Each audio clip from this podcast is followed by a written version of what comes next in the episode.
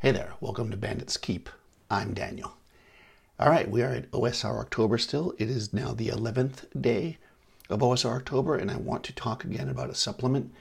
This is actually a collection of zines and by J.V. West called Black Pudding Heavy Helping. You can get the Black Pudding zines. I don't know if you can get the individual zines in print anymore, but you used to be able to get them. They're really beautifully put together. Um, but they are on, I believe, seven now. Yeah, seven is the latest one. I'll put a link to to his. I guess it's a blog, his webpage. Um, but this thing includes the first four issues. So, Black Pudding is. Let's see how to describe this. It is. It's made for Labyrinth Lord to BX. It is zany, but just zany enough to still be very, very usable and gameable. Like, I think if you use everything, and I have used a few of these things, if you use everything from this uh, series of zines to run your game, because actually in this heavy helping, he's actually got his house rules put together at the end, which is effectively an entire game. Like, I feel like I haven't tried it, but I think if you just took this, oh, I don't know, dozen pages at the end, this is literally a, a retro clone, or if you want to call it. it's basically like the entire game. But forgetting about that for a second, every zine he would mix mix with uh, fun character sheets, some new classes, some magic items and swords and stuff like that, monsters, what he calls meat shields, which are basically NPC uh, like hirelings, and then also adventurers, and then some house rules. So any one of these is worth picking up, and you can get the heavy. I'm on his site now, just looking. You can get uh, uh, his. You can get the well in DriveThruRPG. You can get the the Black Pudding Heavy Helping. You can also get the individual zines. I don't see a way to get the print ones. If I can figure it out, I'll put a link. But uh, like I said, I have the first, I think, five in print, not from drive-through, like really beautiful prints. And I don't remember where I got them from. Like it from him, but I don't know exactly where he was selling them. But anyways, if I can find it, I'll put it here, not to get the, the lost. But also, interestingly enough, and I didn't know this, apparently he had a game called Gozer, which was uh, released pretty recently, or it's being kickstarted. And no, it looks like the Kickstarter must have ended recently. But what's what, the reason why I only mention that is because uh, I see that they've released a text-only doc, and I remember that there was a conversation before between, I believe, Jason and uh, and Joe about you know accessibility, and I, I don't know if this is more accessible. I'll put a link to it though. There's a text-only version of the game, and I assume that it was for accessibility reasons because when you look at the game, he's got pictures of it inside here. It's very graphics heavy and would maybe be hard for a, a reader to. Uh, you know, an electronic reader to be able to to give you the information. So this is very cool. Uh, like I said, I'm going to put a link to it. This is not what I'm going to talk about today, but it just as kind of a side note, we're going to talk about black pudding. So let's jump into this. First of all, the vast majority, I believe, of the art in here is by J.V. West. Uh, the in most of the articles, but there's also other people that have helped out. You got Matt Hildbrand and Carl St. Jernberg and then Clyde Praxels. And he's in JV particularly points out what they did. So mostly art. Actually, page 24, 23, 24, and 25, everything by Matt. So let's let's see what's on there. Let's jump over there and see what's on those pages. Let's see, 23. I have it in print, obviously. Aha, okay. Got a goblin, uh, playable class, a jungle lord playable class, which is like a Tarzan, right? And a keeper uh, playable class, which is you're a child of the forest and defender of the ways of Mother Nature. You attack it and save as a cleric. You prefer bows, light armor, and small weapons. You are probably neutral. Okay, this is almost like a fighty. Oh, and I get spells too. Spells. You can cast druid spells. Okay, so it's a little bit more of like a fighter druidy. It looks like to me, or maybe it's just a druid. Who knows?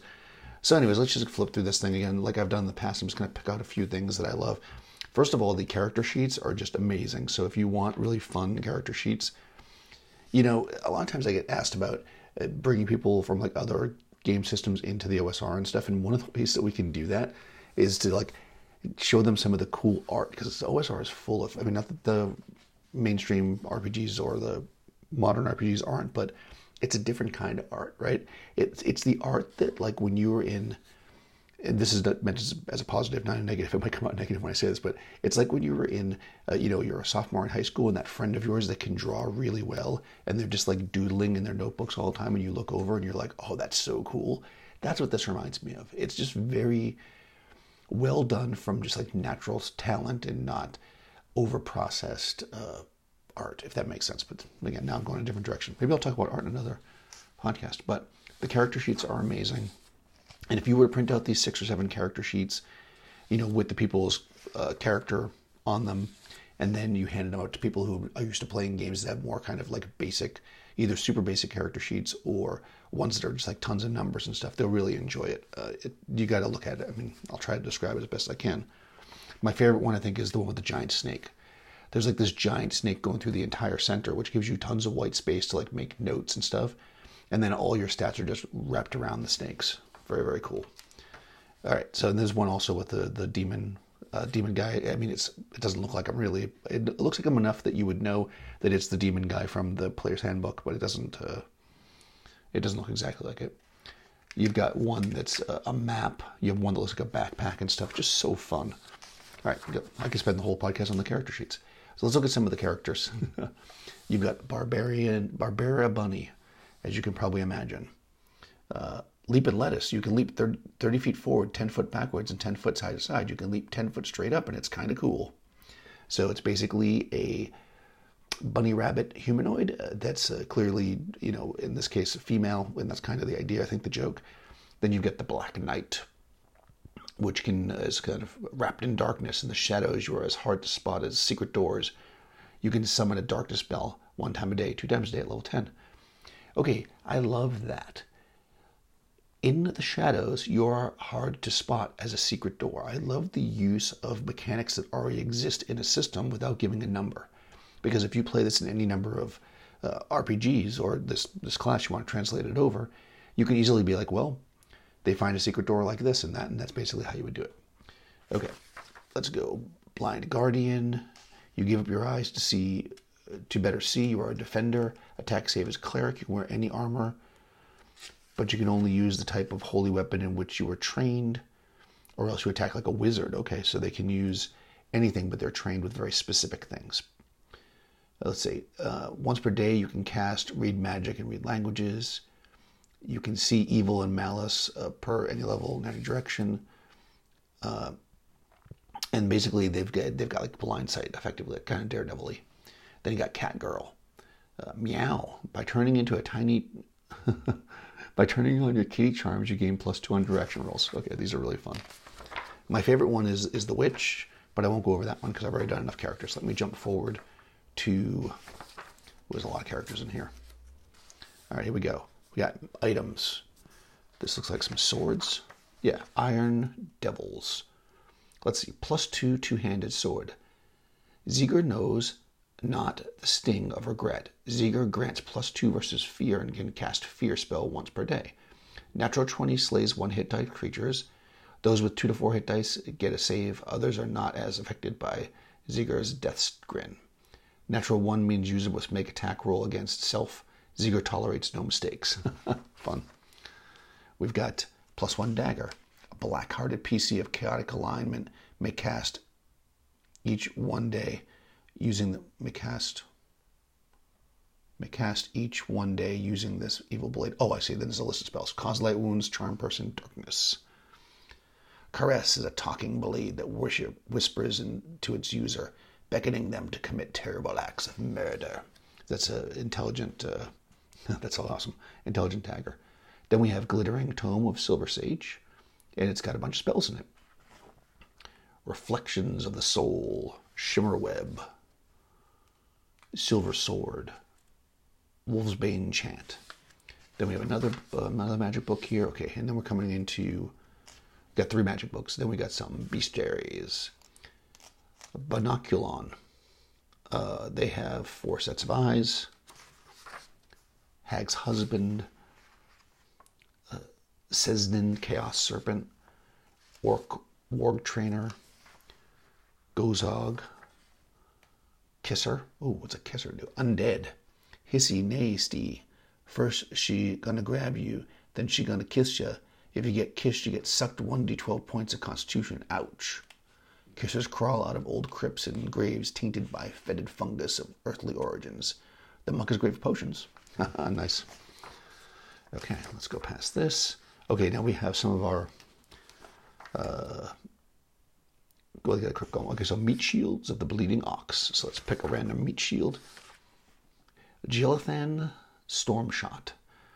She's kind of a, uh, a well-built fighter. She's with a double uh, double bearded axe, a shield, and some boots that have like kind of well, they're not smiley faces. They have like a grumpy face. She's a third level dwarf. Chaotic good. Turn ons are epicness. Turn offs are stinky dwarfs.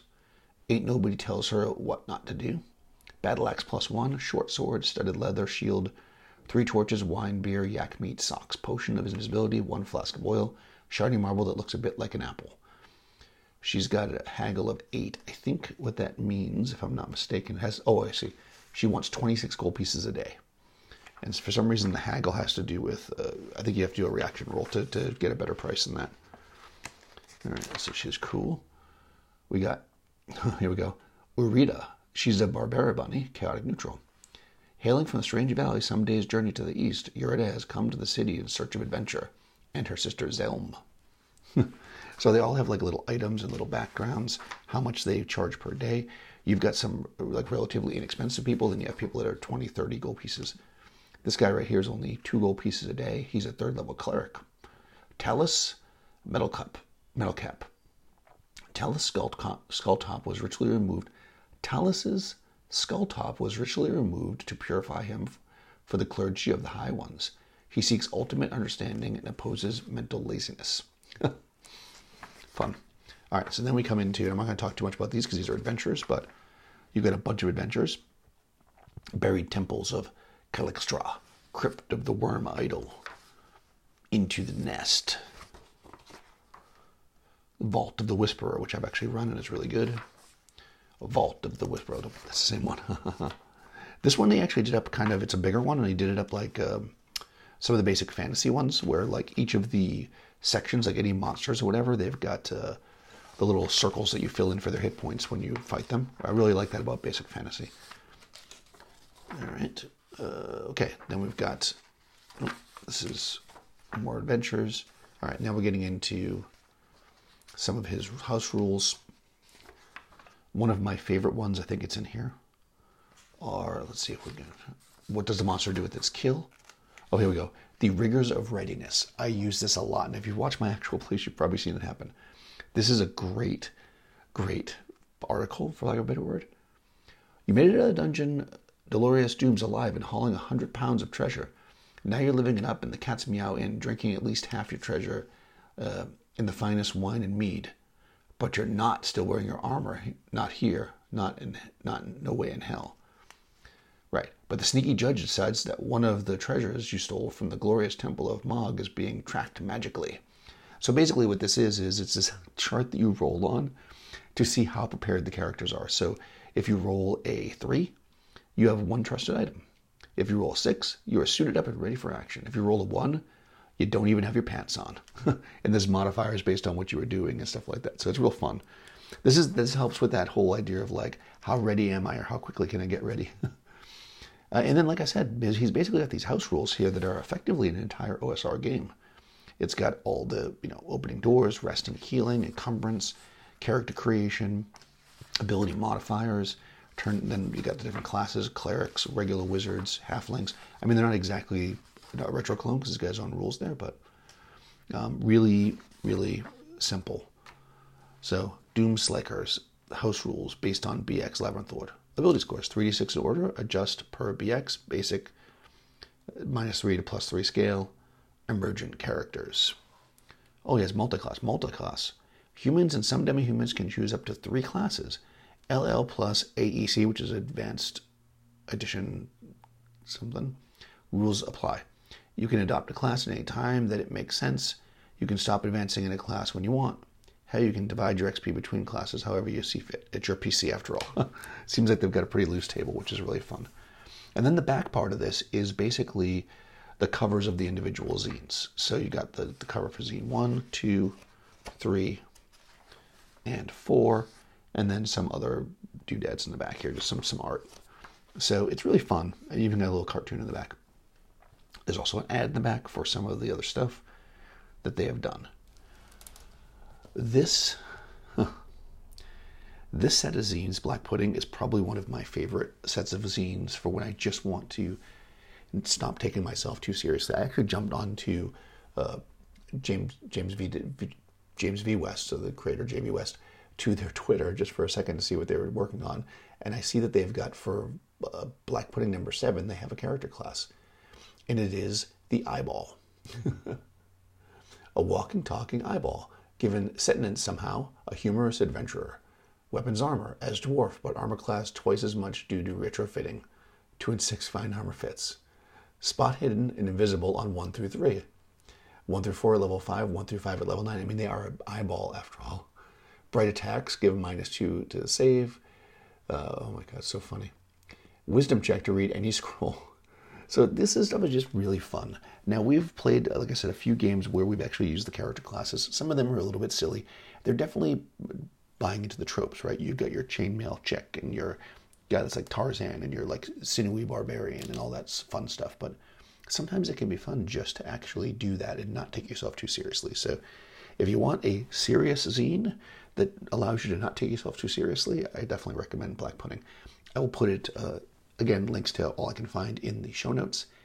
And uh, we keep moving on. If you would like to call in, if you've Black Pudding, if you have other zines that are zany that you want to recommend to me, if you just have anything to say about anything so far, go ahead and, well, anything related to the show, obviously, uh, go ahead and follow the link in the show notes to leave me a message using Anchor, or you could join my Discord server. There's a link to that down in the show notes as well. There's also a link to my Patreon if you want to support me there.